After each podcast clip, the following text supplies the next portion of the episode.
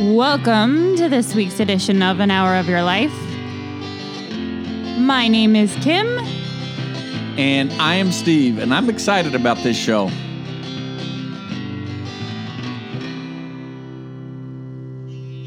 But before we go any further, I want to say something.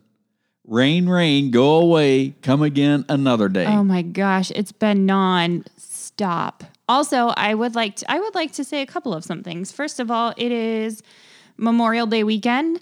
Uh, and I would just like to take a moment to remember those people in our fair city who were affected by tor- like some pretty extreme tornadoes a year ago. How many years? We had 12, 14 Twelve- tornadoes It was like in, twelve tornadoes. in our little area Yeah. Um, of Ohio right here. Two of them hit our town of Beavercreek. and we kind of drove through one of the kind of ground zero for uh, where the tornadoes hit in our little town, uh, and it's still it's it's still pretty the, rough. tree, the trees are still topped. It- There's houses that are still It's kind of barren. mhm, houses homes still without a roof a Yeah. year later. Uh, so our thoughts are with those those folks that lost their homes. Um, in good news, I don't. Did we tell about Polly on the show? I don't remember. I don't think but we did. ahead. So when we moved uh, uh, about three weeks ago, um, we, you know, obviously brought our our pets with us, and uh, our one cat, Polly, who we've had since she was a kitten. Uh, this is her oh, second move with us, Third home. Third home. Uh, and she was here for like a day or two, and then she took off. She's an outdoor cat, so it's not a big deal. We figured, oh, she'll, you know, be back in a day or two. She's been gone for three weeks, and we were. I was very upset. Um, it's. I didn't realize how much it has been affecting me, but uh, she has a collar with her name and phone number on it. And yesterday, somebody called and said, "I think we have your cat," and she has a very distinctive meow Meow. Meow. And so as soon as we walked into their driveway, she was in a box, like a cat carrier box. And you could hear her as soon as we walked up to the driveway, you could hear from the box, meow, meow. And I said, That's my Polly. So She- after three weeks, I finally have my kitty home, which is very exciting. Had made it halfway from where we live now to our old house, and she was which is no small feat. Uh, it was pr- a couple miles. Several miles. Yeah. So she's homeward bounding it, but uh, but now she, I think, realizes that this is home, and she hasn't really left the garage. And except for losing a little bit of weight, she doesn't look any Yeah, worse for the wear. she's been extra snuggly, which is kind of nice. Yeah, but I mean, she's a mouser, so Mm-hmm. I wasn't worried about her not eating. Yeah, So we're we're glad Polly's home. yeah. Okay. Hey, this show I'm excited about because we are going to travel back to one of my most favorite places in the entire world. I feel like we're introducing a John Prine song. Yeah. Um, back to Appalachia. In, in specifically, I'm talking Eastern Kentucky. Now, Appalachia covers a good portion of the Appalachian Mountains eastern from, from, from Georgia clear up to uh, Pennsylvania and New York. But the, the little piece of Appalachia that I love is Eastern Kentucky. And we're talking in Martin County, Floyd County, Johnson County, Can we say Eastern Kentucky, Western West Virginia? Yeah, well, I guess we can, but it's kind of right there on the Tug Ken- River. And Kentucky's more home to my family, though. That's true. Okay. But anyway, it's all right there. Kermit, West Virginia is just across the bridge, which my grandfather used to be a toll bridge there. And my grandfather uh, worked, used to work at the toll booth. And I think it was like two cents a car or something like that. And he would collect toll Wow. going across the bridge from, uh, from Warfield, Kentucky over to Kermit, West Virginia. We got to tell this. Sto- Can we tell the story about your mom? Have we told that story before? Which one? The story about how she her first school teaching job. Yeah, we did. We told that story. I think we did. If you want to hear this cool story about Steve's mom, go back and listen to all the other episodes because I forget which one it's in. Yeah, we may tell it again later. But right now, look, this is a place that I love dearly. It's where my family comes from, from back in the 1700s, came across from Virginia, South Carolina, and settled in this part of eastern Kentucky, and they've been there ever since. It's a place of mountains, mm-hmm. hollers, mm-hmm. creeks, and rivers, small towns, and some very colorful people. Moonshine. Yeah, moonshine, and just the people that come from there. There there are so many stories of just like I said, the colorful people that come from this part of the country. Now, we're the part where we're talking about, I'm not talking about the bluegrass region of Kentucky. I, you know, if you don't know, Kentucky's called the bluegrass state, but where my family's from in this part of Kentucky is referred to as the mountains. It's coal country. If you can remember remember back to our Jenny Wiley story, our Jenny Wiley episode, we're talking about the same place of eastern Kentucky right there, around Prestonsburg, Inez, Kentucky, Paintsville, Kentucky. Uh, this is the area where the Hatfields and McCoys feuded, possibly over a pig. Mm, Well, if you haven't seen the History Channel um, movie miniseries, I guess uh, it's really good. You should check it out. It's a place where an old man named Frank Miller lived. Now, I never knew Mr. Miller's name. I had to text my mom this afternoon to ask mm-hmm. him what was his name, and she texted me back. But I grew up as a small child. I only knew him as Old Timer. Now, Timer was a very simple man. I'm guessing he had no formal education past a certain grade if he went to school. I don't know. I, I don't know. He was just a very, very old man. You know, when I was growing up till five, six, seven years old when he passed away, Timer had a wooden leg and he loved to whittle. Now, you may not know what whittling is, but I remember him sitting on my grandmother's front porch with a stick of wood and his knife, and he would whittle. What whittling is, is you take a piece of wood and you use your knife and you whittle or shave off little pieces of wood until the big piece of wood is no more. And that's what old timer did. He he loved to just sit there and whittle. And as right now at my age, that is what I remember most of old timer, just sitting out there in the front porch and whittling and talking. You don't whittle necessarily just to like shave down a stick. You whittle objects. No, old timer would just old men back in Kentucky would whittle just to shave down sticks. Oh, Now really? some yeah, now some people I would always carve Yeah. things, but no, he didn't carve. He you just whittled. he just made little sticks out of big sticks. Don't sticks. we have stuff that he made though that was like actual stuff that he carved? Like, don't we have a that rattle that we had that wooden rattle? Didn't he make that? yeah, he did that. Which is really cool because it's a we have this really cool old wooden rattle. I think it's still packed up in a box, but if I can find it, I'll post a picture of it. Um, it is like it's got it's completely made of wood. It's really lightweight, and it's got two wooden balls inside of basically it's it's almost like a wooden cage kind of thing. Yeah, he whittled those little all- balls out inside the. Yeah, they he didn't like insert them. He whittled them in inside this larger box. It's really a neat piece of woodworking. Yeah, yeah he would do stuff like that, but for the most part, he would just Sit there. make It's like a fidget. little sticks out, or big little, Little sticks, sticks out, of of big, big sticks. sticks. Yeah. Yep. Now, during the 20s or 30s, Timer spent two years in the Kentucky State Penitentiary for stealing two chickens. Seems a little excessive. He reformed. Later, he was elected to, um, to, the, to as the coroner for Martin County, Kentucky. Of course Uh, he he was. was not a doctor, but he could look at a person and proclaim they were dead. I forget. I forget how much per person he got paid, but you know he could walk up some. Yep, they're dead, and the county would pay him, and he would sign the death certificate, and that was what it took back in the 30s, I If guess. we if we have some extra time kind of at the end of the show, I would love to hear some other stories about just the different people in Martin County, kind of some of the characters that gr- you grew up with. that that would be an entire episode all to itself. I mean, if we have time. Yeah, If oh. not, maybe we can do a part 2 and I can interview you about Martin County.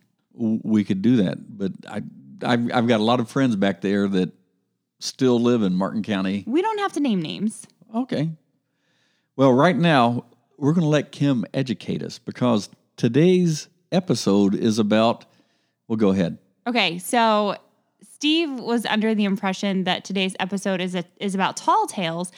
I having not listened to so we we have some recordings of his I'll, inter- I'll introduce it. Okay. Um, but we have some recordings, and these recordings I have not heard. So I'm not sure exactly what category they fall into, but I did want to give a brief English lesson of tall tales versus folk tales. Now, tall tales are a type of folk tale. Um, folk tales are usually from a particular geographic region or a culture, um, which tend to go kind of hand in hand. Usually, cultures are built around geographic regions, uh, and they can take the form of lots of different things. You have fairy tales are a type of folk tale, myths are a type of folk tale, fables, and tall tales. Now, the the thing about tall tales is they have a larger than life hero solving an over the top problem in a humorous or outrageous way. So the the I would say that you've got the larger than life hero part down, but I don't know if the problems that we're going to be listening to are over the top. So I don't know. Maybe we'll have to li- we'll listen to it. And we'll, These are we'll tall tales. They're tall tales. So um, by definition, those are those are tall tales. Larger than life hero, over the top problem, and oh, like a way outlandish, often humorous kind of way. Usually, when we think of tall tales, we think of western, um, like Big Sky Country, and uh, and that kind of that push west uh, to settle. Um, kind of the new frontier, I think this but is a not good. necessarily. I think this is a good point for me to mention that at one point Kim wanted to go back to college and pick up a doctorate in folklore. I it is a love of mine. This is folklore. Um, I I love people's stories. Uh, and and so and that's one of the things that I love most about our podcast and when we get to do interviews um, is I just I just really like learning people's stories. Uh, and I so folklore is right up there for me. I it's just really neat to hear. I would rather read a a, a biography than a fiction book I think. Now, I will say there are a lot of universities from back in this part of the country that have gone out and they've recorded Mm-hmm. and archived a lot of these stories. Yep. Uh, there and they're actually you can get a doctorate in folklore. The closest one, Indiana University, has a doctorate in folklore program, but uh, that costs a lot of money and it takes a lot of time. Neither one of which I have. So, uh, so before we launch into um, kind of Steve's portion, I wanted to talk about some different Appalachian legends and folk tales. Uh, and so I wanted to kind of get your take on some of these. And are these things that you heard growing up? Um, and did you hear them kind of in this way? So Okay. the I'm all ears. all right. So the first one, and I've heard I've heard this. This is kind of an Ohio. Well, the legend of the reappearing cardinal. Do you know about this one? Cardinals. Tell me. Did you did you ever hear anything about cardinals growing up? I've heard stories about cardinals. Okay, so the the story, the thing that I've always heard about cardinals in um, you know, the Miami Valley region of Ohio is that cardinals are uh, loved ones coming to visit you.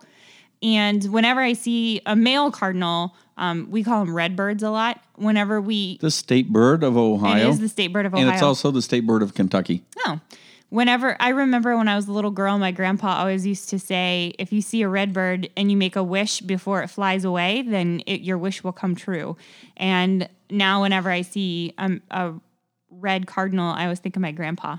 But uh, so in Appalachia, the legend of the reappearing car- cardinal, ancient American, anc- ugh, I can't talk, ancient Native American tradition, uh, they revered the cardinals as possessing great power and they were known as medicine animals. So their reappearing at someone's home or in a pathway was believed to signify a spiritual message was being sent, which kind of goes along with what we were taught here in this area that um, cardinals are the spirit of a loved one coming to visit you.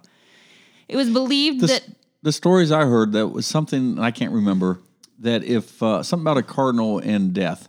Well, uh, it's believed that if a cardinal crossed the path of a single person, that individual may soon enter a romantic relationship. And individuals already in a relationship could expect to experience renewed romance and courtship.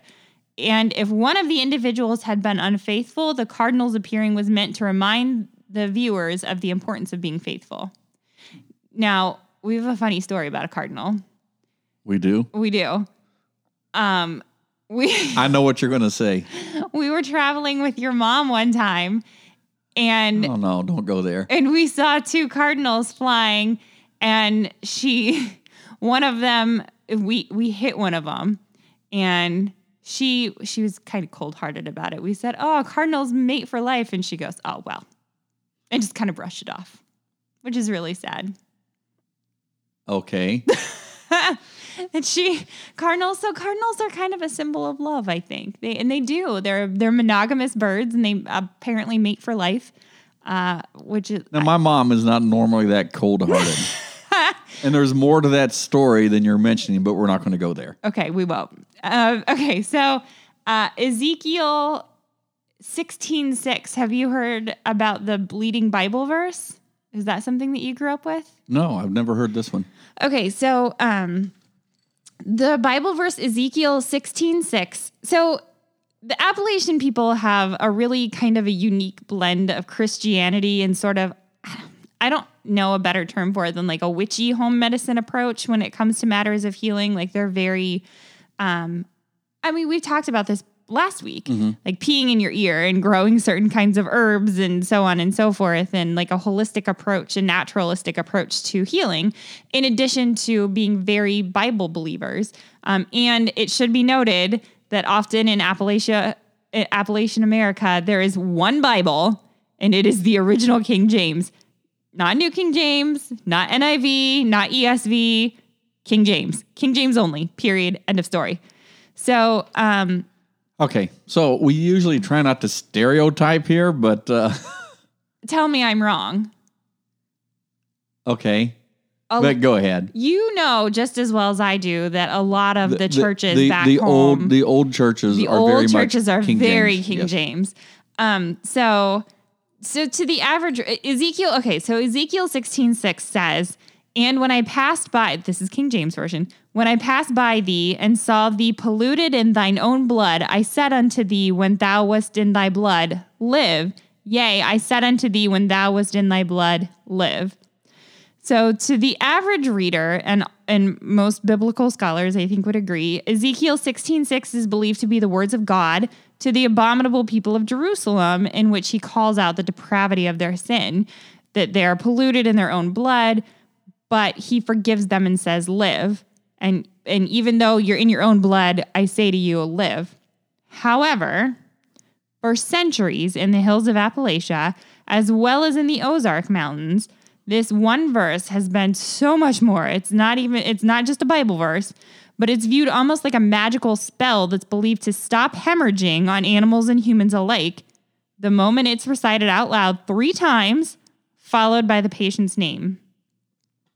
So, you recite Ezekiel 16:6 three times, which is kind of a mouthful, really, if you read it. And when I passed by thee, saw thee polluted in thine own blood, I said unto thee, when thou wast in thy blood, live. Yea, I said unto thee, when thou wast in thy blood, live. So you repeat that verse three times, and then the name of the person or animal that is bleeding. Um, and then, according to commonly held superstition, once it's been recited three times and the person's name is mentioned, the blood is immediately stopped, regardless of the person reciting the verse. And there are people who, um, this comes from, uh, I think it's Appalachia Magazine. Um, and they interviewed people who, you know, now will say, yeah, I've, I've seen this work. So um, I don't, I don't know if there's something to that, but you've never heard of that one before? No, I've never heard that one. I haven't either, but it's an Appalachian thing, and I'm not from Appalachia. So, uh, and then another one is dreams. There are a lot of um, superstitions regarding dreams. They have you heard any? Any? Do you know any dream ones? Like, are there any dream superstitions? Not specifically. No. Okay, supposedly you should never tell your dreams before breakfast. Um, according to Appalachian, I never remember my dreams before or after breakfast. according to Appalachian folklore, telling But good dreams. Oh, I, I I do dream in color. I think I do too. Yeah. According to Appalachian folklore, telling good dreams prior to breakfast would forever prohibit the dream from being made a reality, while sharing one's nightmare prior to eating the first meal of the day would invite such evil into one's life. Now, I dreamt a lot of Polly while she was gone, and I never told anybody, and she made it home. So I don't know what that says, but um, and then snakes are a kind of a big deal in Appalachia. Uh, and the reason for so when the British came over to kind of start uh, colonizing America and kind of struck out into the wilds of West Virginia and Kentucky and Pennsylvania, um, they they didn't have in in Britain there's one venomous snake and that like naturally lives there and it's the adder. And adders are kind of reclusive like they weren't really um they're kind of passive so they weren't really a big deal. And then they come over here and they encounter all these different venomous snakes rattlesnakes and serpents and all these kind of things. And of course uh you know there's the serpent in genesis who is uh the reason for the fall of man. You know the serpent i mean well, that can be argued, but um, you know, the serpent tempts Eve, and they eat from the tree of the knowledge of good and evil, and um, and so serpents have a big a big deal to play in religious belief uh, and in folklore in Appalachia. So they say if you dream of snakes, have you heard of something with this one? Nope. If you dream about snakes, if you dream about snakes, either someone is out to get you, or they're telling lies about you, um, or there's somebody in your kind of your inner circle that is not to be trusted. I've never heard this one before. If you dream of a snake, no, but I'm not afraid of snakes. If I were out walking, well, that's good because we own one. well, yeah, it's right there. She's she's more like a giant worm though. She's not really snake like.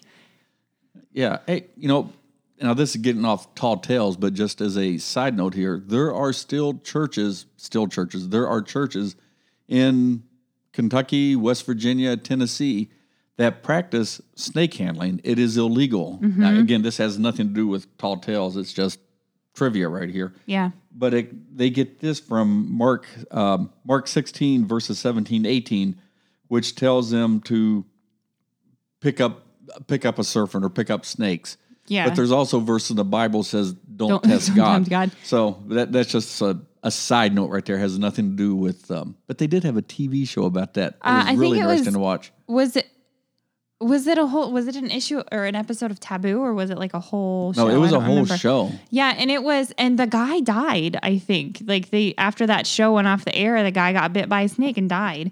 Um, and a lot of times, I think that those snake handlers, it's the pre- the preacher usually is who does it, and I think a lot of the times it's kind No, of it's the congregation. it's kind of passed down from father to son as like a like a way of preserving heritage, I guess maybe, or like as a thing that you do. So um, I don't know. I've always thought it was really interesting, but I'm I'm more in the let's not tempt God camp on that one. Also because it's illegal. So that's a that's a good reason to not do it. Okay. Again, that has nothing to do with tall tales. But some other tall tales that are out there, when I'm when I'm talking about tall tales, you might think of Paul Bunyan and Babe the Blue Ox. Mm-hmm. Remember? You know- Oh, we had a big discussion about that if Babe was male or female. Remember that? yeah. I think we finally determined that she was female. Did you know that the Grand Canyon was dug by Paul Bunyan? And he was tired and sad, and he was dragging his axe. Of course, I knew that. That's how. That's how. I'm the one that wants to get a doctorate in folklore. Remember? Okay. Why? Is, why is Babe blue? I used to know this and I forget. You wanted to get a doctorate. I know, folklore. but I because but I'm not Paul Bunyan found Babe as a baby, baby. Yeah, out there in Minnesota, and Babe was almost frozen to death, and Babe was cold and blue. blue, and she and- never turned back to. He or she, She. It was a babe is a female. Babe never got his or her color back, Her. and Babe stayed blue. John Henry, He was a steel driving man. yep, from back. I think this was uh, West Virginia too. so. Yeah. What about Pecos Bill? Uh, you mean that cowboy who rode a tornado? You know him, I do know him. Davy Crockett. King of the wild frontier killed his first bear, when he was only killed three. his first bar when he was only three. Yeah. okay. Uh, here's an example of well, a lot of these guys, real people, but the legend. Who? Grew- Davy Crockett. Yeah, Davy yeah. Crockett. Yeah. He had a TV show even. yeah, he did in a movie, a Disney movie. Uh huh. Davy Crockett. How about uh, Casey Jones? Uh, Casey Jones, I'm not familiar with.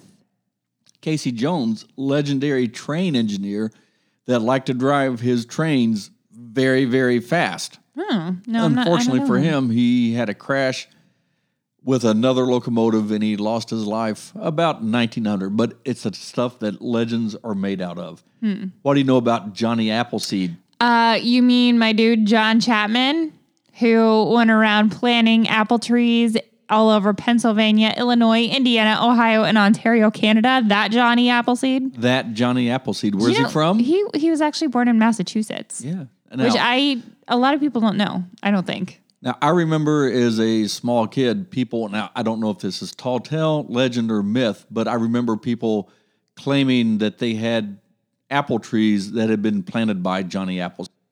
I mean, it's not out of the realm of possibility. I don't know how you would ever verify that, but Grandpa told me Johnny be. Appleseed planted that tree. sure. I mean, it's po- it's absolutely possible. Yeah. Now, as a special treat tonight, we are going to hear two authentic tall tales as told by a gentleman not born in the last century, but born in the century before that. This guy's name is William Spears. He was born on April, ele- April 11th, 1888. Now, we think, well, we know April 11th, we know he was born in 1888, but April 11th is just the best guess is when they think he was born. He really didn't know. And how do we know William Spears? Is he is he like another Johnny Appleseed? No, because I grew up, we called him Pappy Spears. He was my great grandfather, my Ooh. my mom's grandfather. We used to visit him. We would go back to Kentucky and we'd visit him. And my great grandmother, whose name was Melvina, when I was a child back in uh, Martin County, he would tell us stories and we would listen. The stories got bigger and bigger and bigger. Now, we knew these stories, and this will come important a little bit later in the story here or in the podcast, but you knew if the story was true or if it was a tall tale because you'd watch my great grandmother. She would just sit there and listen. She was a very quiet woman. And as he would tell his tall tales, if it was no truth to it, she would shake her head left and right. But if there was a little bit of truth into the story, she would nod her head up and down to um, affirm, kind of verify. yeah, to verify the story. So, what happened more often than not? Was there one that was more like? Did she more often say yes or more often say no? I know what I I can't remember. I was five, six, seven, eight years old when all this was going on, but uh, I do remember Pappy Spears would smoke a pipe, and it seems like you know he had that print out Prince Albert in the can. you better let him out. Yeah, and it would he he would talk so much that he was constantly striking matches to keep his pipe lit. It seems like he would go through an entire box of matches just to keep his his pipe lit. Now, Pappy worked a lot of different jobs in his lifetime. He used to log, and I guess he probably at some point in his life he would he mined some coal, but he was probably most famous for or what we remember most about him. He liked to trade horses. Later on in life, he did get a job with a gas company where he stayed with them long enough to earn a pension from the gas company.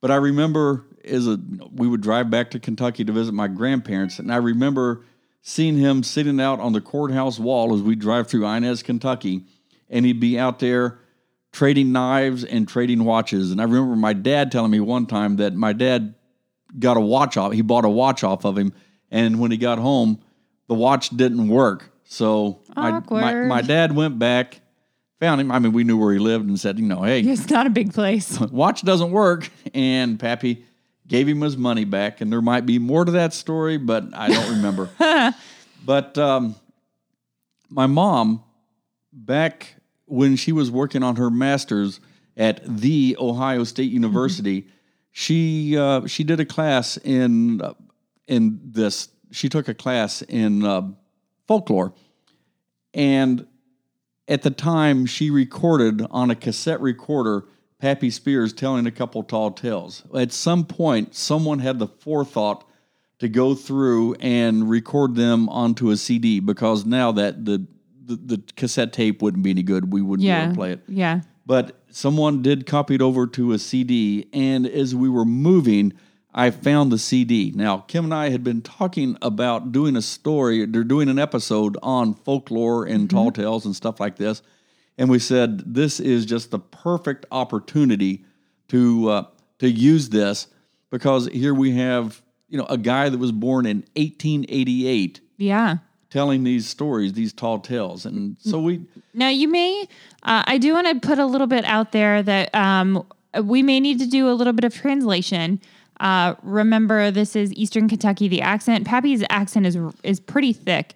Um, and especially if you are listening in, if you're one of our friends listening overseas, um, or if if you know English is not your first language, or if American English is not your primary dialect, uh, you may have a little bit hard time understanding. So we'll we'll translate a little bit for you if if we need to. And remember, this was copied, first recorded on a cassette tape back probably 1971, Sound 1972. quality is not bad. No, it's not. And then we've, I've, it was copied to a CD, and now I've. Yeah, it's like a I've- copy of a copy of a copy. Yeah, and so I've now recorded it. It's now on digits and hopefully be preserved on the cloud somewhere for a long time. So as we listen to these stories, you're going to hear dialect. You're Mm-hmm. going to hear a lot of uh, colloquialisms. Is that right, Kim? Yes, Is that the right word? Yeah, that's the word. But the first story I'm going to call Bears, Wolves, and Alley Cats. Working in Floyd County was pretty scarce. I heard of a job out west, and I tied up on a few clothes and then I went out there, and a fellow hired me. I kept saying, what are we going to do every morning? Well, he said, uh, it's raining a little bit. He said, I'll have a job in a few days. He went and got a big high-powered gun. All his shells is six inches long, filled a poke full of them, rigged up a pair of horses and a big sled, sleigh. And we took out. I said, hold on. He said, there's animals of all kinds in these woods. And them horses run to a place. There's two trees pretty close together, and he took two by sixes and made a, a big place, shed over, and you could uh, lay down to sleep and sit up there. And he put up a ladder. Said, take this bag of shells and this high-fired gun. And he said, I'll be back to see you in the morning. And he took on that sled. We hear them animals hollering. There's miles and miles. This road cut out like bears and that. Well, was kind of a wild animal. He said, don't, and he jerked the ladder down before he left. Now I was up in that little hut. I could hear them animals. They smoked me something. I had put it before dark. I could hear them screaming and hollering. They're coming right on. He said, kill everything.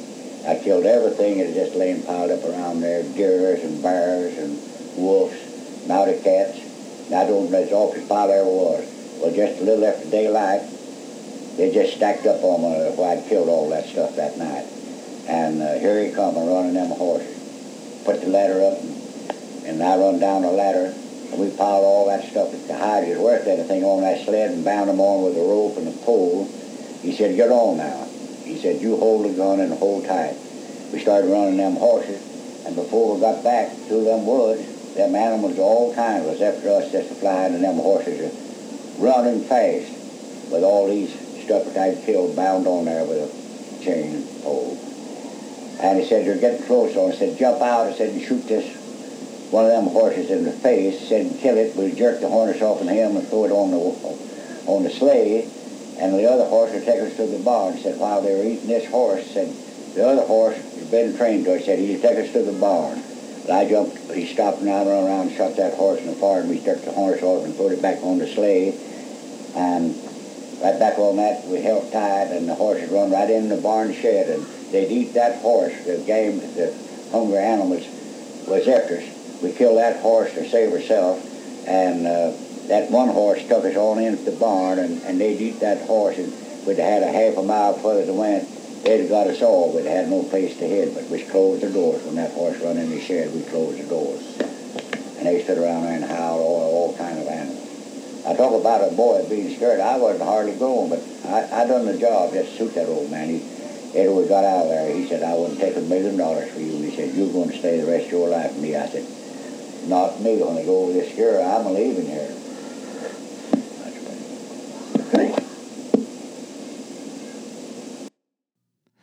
Well, there you have it. Not not me. I'm leaving here. You, I would have Bears, loved. wolves, deers, I and alley I would have loved your pappy. I would have loved to have met him and just sat there and talked with him and listened to these stories. So, uh, for those what that the, had a hard time, what were the time, things that you noticed? Well, for those of you who had a hard time understanding, basically, uh, Pappy was uh, given a gun. He was hired by a man, told to basically climb into what sounds like a deer blind.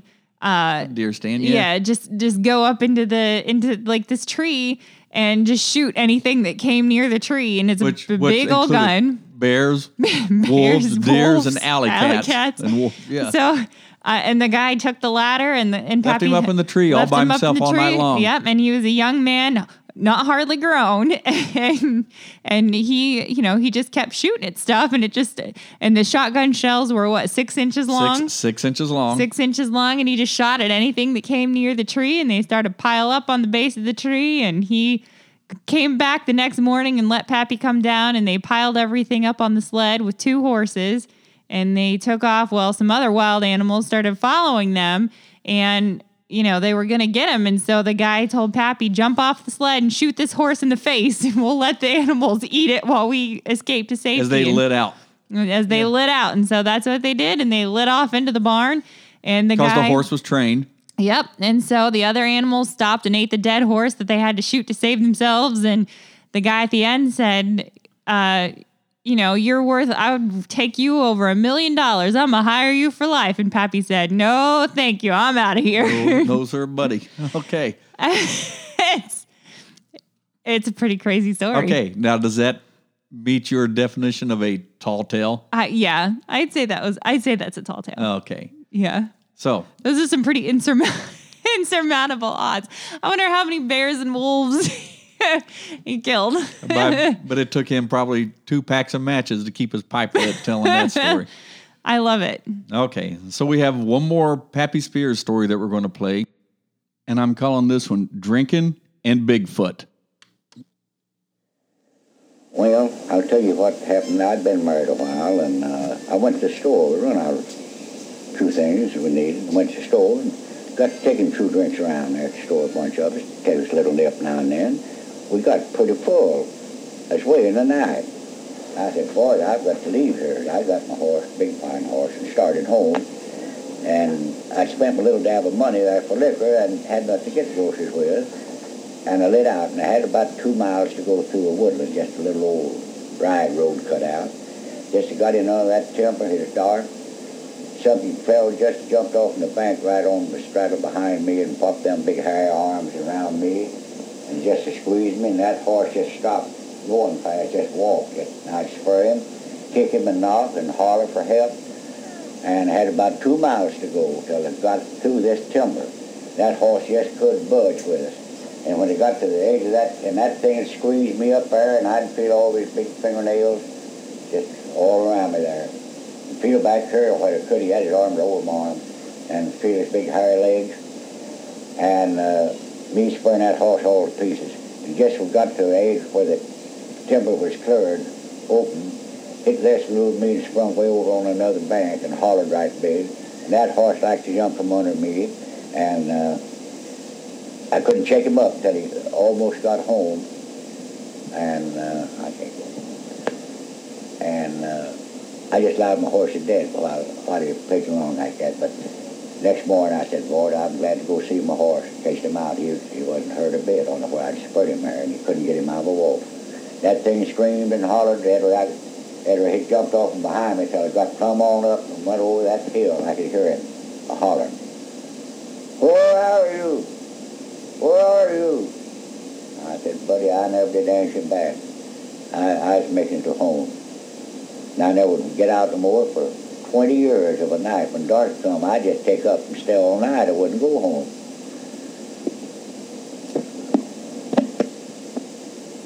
So Pappy went out into town and got a, a little nip, a little something to drink. And it was getting dark. And so he got on his horse and he went riding and he had to go through a wood. And as he's getting through the wood, something jumped off the bank and wrapped his big old hairy arms and his big old hairy legs around him, dug With them, his fingernails. dug them big old fingernails in. And he It was so big, even the horse couldn't move. Oh, yeah, and uh, and he was just kicking the horse. Thought he did damage to it, and they they, you know, they the horse was kind of moving, and then they finally got to the edge of the woods, and the horse, you know, they managed to kick Bigfoot off, and he was hollering, "Where are you? Where are you?" And Big- Bigfoot was. was. And so Pappy and his horse ran off They into the made it barn. back. And the next morning, he went to check on his horse because he was sure he'd hurt him from all that hard kicking, and he was just fine.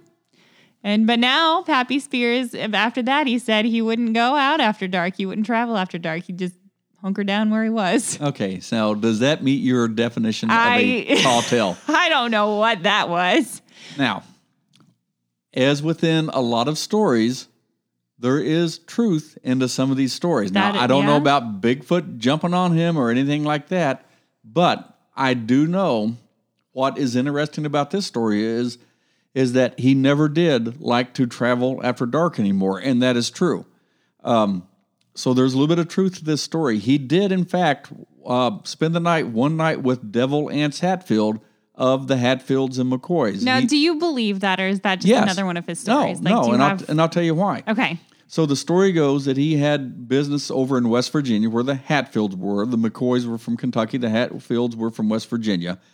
And he was finished up with his business and he was working his way home on his horse and it got dark. So he stopped at a house and asked if he could spend the night, not knowing who he was asking. And uh, they, they let him in the house, and it turned out it was Devil Anse Hatfield of Hatfields and McCoys. He said that he was scared to death, but that he was treated like a king in there. Said they were very friendly to him. They fed No, him. no, we need to say Devil Anse had a reputation, right? Like they called him Devil Anse for a reason. He was known as kind of a mean man, wasn't he? Like wasn't that his reputation? I reputation? guess if you were the McCoys, but I mean, then why would Pappy be scared of him? because he was afraid of the feud that was going on. Oh, okay. So he wasn't necessarily He wasn't afraid, of of them. He was just afraid of afraid what- of the McCoys what was going something. on. Yeah, Yeah. okay.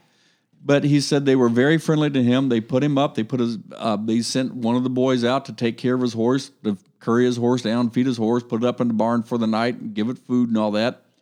And you ask, how do we know this story is true? Yeah. Because we look. If you would look over at my great grandmother, her who never said a word, but she would nod her head up and down to verify Affirm that that, to affirm that the uh, story was true. So you're trusting you're trusting your grandmother, great grandmother Melvina. That this is a true story. That he wouldn't he wouldn't have like lied to her to just like, you know, he came home late and made up something some crazy story to tell to her and she's like, Yeah, that's what he told me. I don't think so because she was able to sort out truth from fiction, and this one she I I She would would imagine confirm. that would be I can't imagine being married to somebody like that. What was your grandmother like? Your great grandmother? quiet. She would just sit there and just nod her head up and down, twist her head left and right. I remember spending the night at their house. It seems like there's such it it seems like such an odd pair to me. Like your your over the top great grandfather who has these wild stories and you're just quiet meek grandmother who don't. I, that was just the Yeah, way it was. oh I know. I just oh, I would love to meet. See, this is the stuff that I absolutely love. I would have loved to have met them.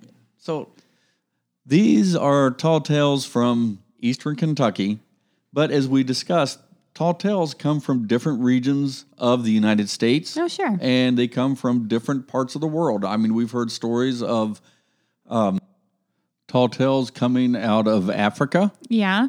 Uh, if you go back and listen uh, this past October to our Spooky October Urban Legends series story, we talk about big cats from England that don't belong there. Yeah. And with this, there are just so many characters from this part of eastern Kentucky. We could go on and on and on.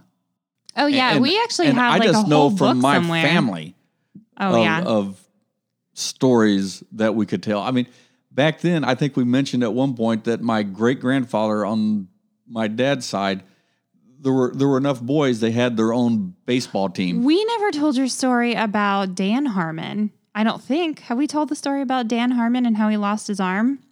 No, That would be a good So story my, to my tell. grandfather, I you know, we may have, but I'll re-mention it right here. He uh, lost his arm. This is a hardcore story. He was out working around the railroad, and it was February and icy and slick. And he slipped, fell down the bank. His arm went across the railroad track.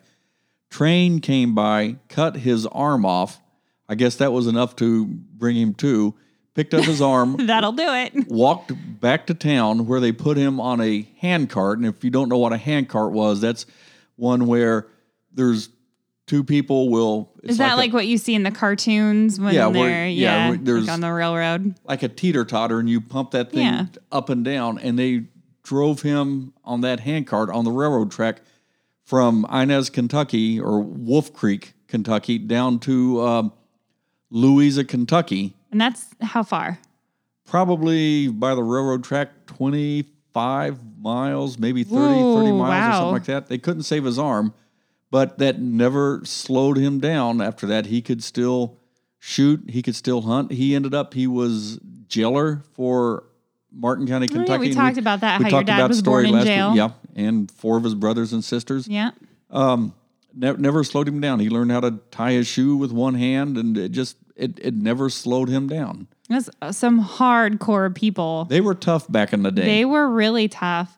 I wish, and I've always like w- my family doesn't have good stories like that.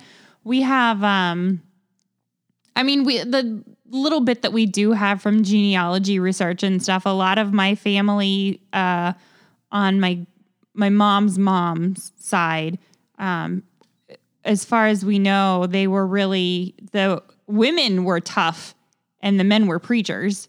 So the men would go out and kind of proselytize and uh, like go out in the woods and and preach and try to convert the native tribes and stuff. And the women would be the ones that stayed at home at the farmhouse with a gun and kind of defended the the family farm and the family home.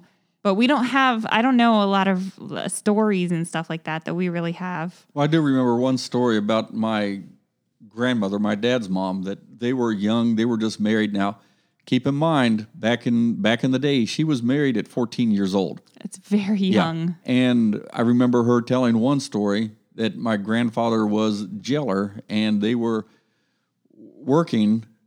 She was milking a cow or something like that, and two men came up and asked, "Where's Where's Dan Harmon?" And she said, "He's he's up at the barn," and not knowing Right. what these two guys were up to, and they started walking up to the barn and they pulled out their um, pulled out their sidearms or their rifles that they had tucked up under their coat, and basically they had she started yelling and screaming, you know, to warn my grandfather, and Right. they had a little shootout right there, and I don't know what happened to it, but this is just the way it was back in the 1920s.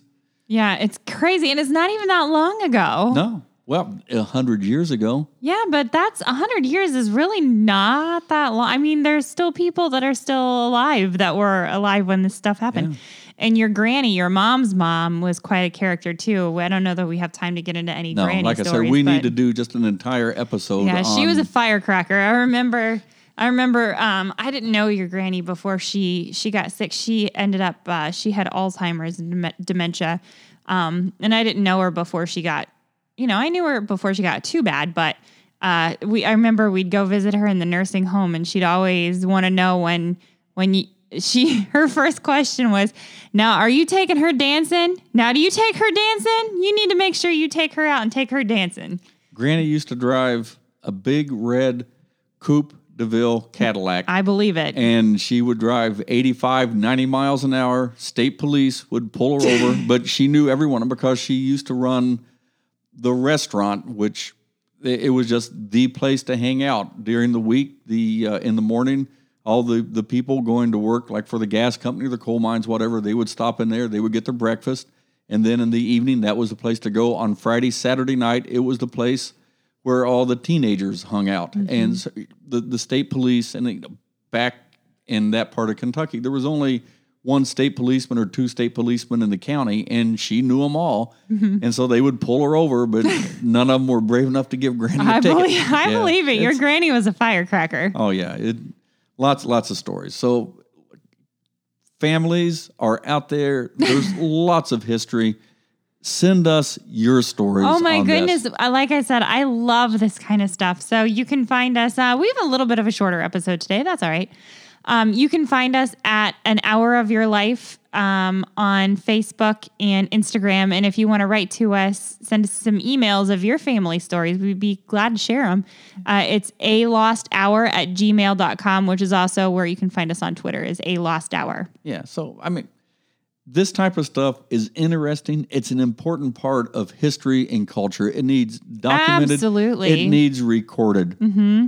So go make up your own tall tales. Tell your kids stories. It's not going to hurt them. Yes. No. They will know the difference between a tall tale and what's not a tall tale. Or they'll figure. Well, it's we do that. Like we told the kids that Polly killed a bear. She has a notch on her ear. I and Steve sometimes shakes his head at me, but uh, this is one of the things I love to do. Um, Polly, we got her from the pound, and she's a little tiny cat. She's real thin and and just a tiny little petite kitty, and uh, she has a notch in her ear from where she was spayed at the pound. And uh, one day, our oldest Kellen asked me why she has that Was it notch. Kellen or Hadley? No, I, I think it, I think it was Kellen. And then she told Hadley the story that I told her.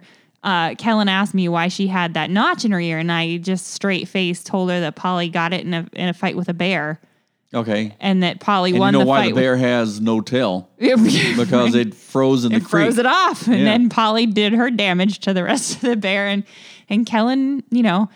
And it gets passed down, you know, even from not even one generation necessarily to the next. But then her little sister one day asked about it, and Kellen said, "Oh, well, Polly fought a bear, and and she won, and that's the only scratch that she got from the bear was the bear took a chunk out of her ear." Yeah. So, like we said, go make up your own tall tale. Yeah. Better yet, if you have a grandparent or a great grandparent, and some people may be fortunate enough to have a great great grandparent that's still alive, Yeah. think of the history, think of the knowledge that these people are carrying Oh, with them. absolutely. I Go used to ask- love sitting by my grandpa and listening to him tell stories. Go ask them to tell stories, record, document those stories, and preserve them because I'm, I'm telling you, they will be meaningful to you later on in life. And they don't for you even to pass on to your kids and your grandkids one day. Yeah, they don't even necessarily have to be tall tales. I remember the first time my grandpa told me about when they had an ice box, and I was just my little 10 year old mind was blown at the idea that you didn't have a refrigerator and you had some guy come and bring you a block of ice to keep in your wood chest to keep your stuff cold. So it doesn't even necessarily have to be a tall tale. Just go talk to somebody older. All right. Well, Kim, here we are. We are doing our best to fill some time I to know. try to get I to do. an hour. I do want to say one thing though. Uh, with Memorial Day tomorrow, um, we would like to honor our friends at the Summit Project. Um, they usually do their biggest hike of the year. Uh, this weekend for Memorial Day. It's usually a three day event. They're unable to do so this weekend or this year because of COVID. Um, but I would I would really suggest to you that if you are able, uh, go research. You can go to um, the Summit Project website and learn about some fallen heroes, uh, and and just do some research on your own and learn about some of the men and women who gave their lives for you to enjoy your freedoms. Pretty flat here in Ohio, but Kim and I will be taking a hike tomorrow. in honor of Sergeant uh, Blair Emery, who uh, we kind of have a personal connection with. Um, Blair served. Uh, Blair was from Maine, but he was served with a friend of mine, so we will be honoring him tomorrow. And I will be honoring Benjamin Albert Deemers. And so we'll do that even though we're in Ohio. We're keeping our, our friends up in Maine and our memories. And remember, folks, tomorrow is Memorial Day. Take a moment to think about what it's all about. Absolutely. So thank you all for listening. Uh, we hope that you, you know, even though it is a little bit of a shorter, shorter week, but that's all right. All you right, got a Kim. special treat this week. All right. so here we go. From our studios in Sugar Creek, Ohio, Thanks for spending an hour of your life with us.